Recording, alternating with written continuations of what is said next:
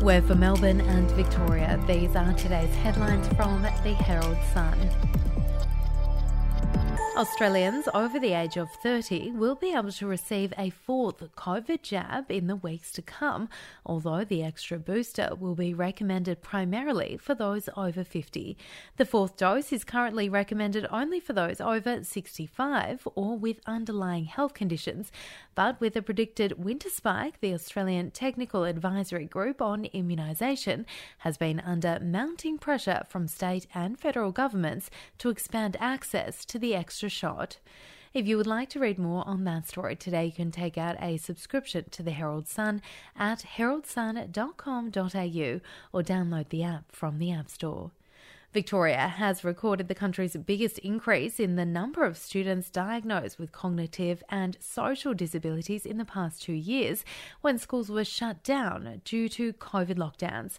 One in 10 Victorian public and Catholic school students is now registered with either an intellectual disability such as ADHD or a social disability including depression or autism. Victoria recorded the biggest spike in the country between 2020 2020 and 2021, an increase of almost 20,000 students. We'll be back after this.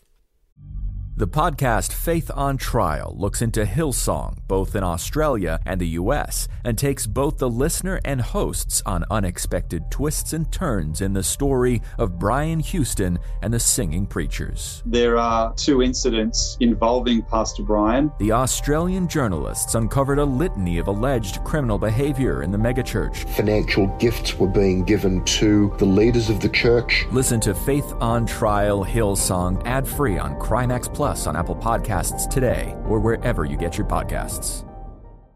I'm Andrew Rule, the host of the podcast A Life in Crimes. Here are some of the things that we've been talking about the last few weeks. The brutal truth is that when you start looking at it, they always kill or injure a lot more than each other. The professional hitman used to be a professional hitman. Evil strikes in all forms, but particularly as stupidity. Life and Crimes is available wherever you get your podcasts.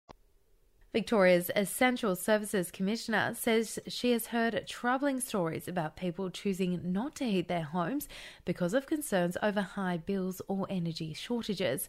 Electricity retailers have been put on notice to behave responsibly when dealing with customers as disconnections and debt levels increase. The ESC's most recent electricity market report shows the average debt of energy customers facing difficulty was up by at least 8% during during the first three months of this year. And the ex girlfriend of tennis star Nick Kyrgios has told why the charges came about on the eve of his Wimbledon quarter final, seven months after she was allegedly assaulted. Chiara Passari said she made her complaint to ACT police in December last year, but it took until Wednesday for Kyrgios to be charged.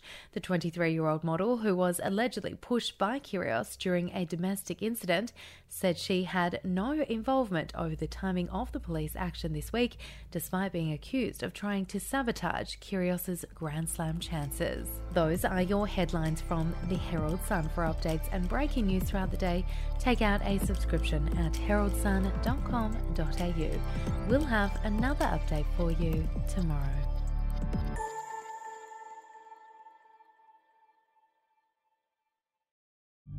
The podcast Faith on Trial looks into Hillsong, both in Australia and the US, and takes both the listener and hosts on unexpected twists and turns in the story of Brian Houston and the Singing Preachers. There are two incidents involving Pastor Brian. The Australian journalists uncovered a litany of alleged criminal behavior in the megachurch. Financial gifts were being given to the leaders of the church. Listen to Faith on Trial Hillsong ad free on Crimex Plus on Apple Podcasts today or wherever you get your podcasts.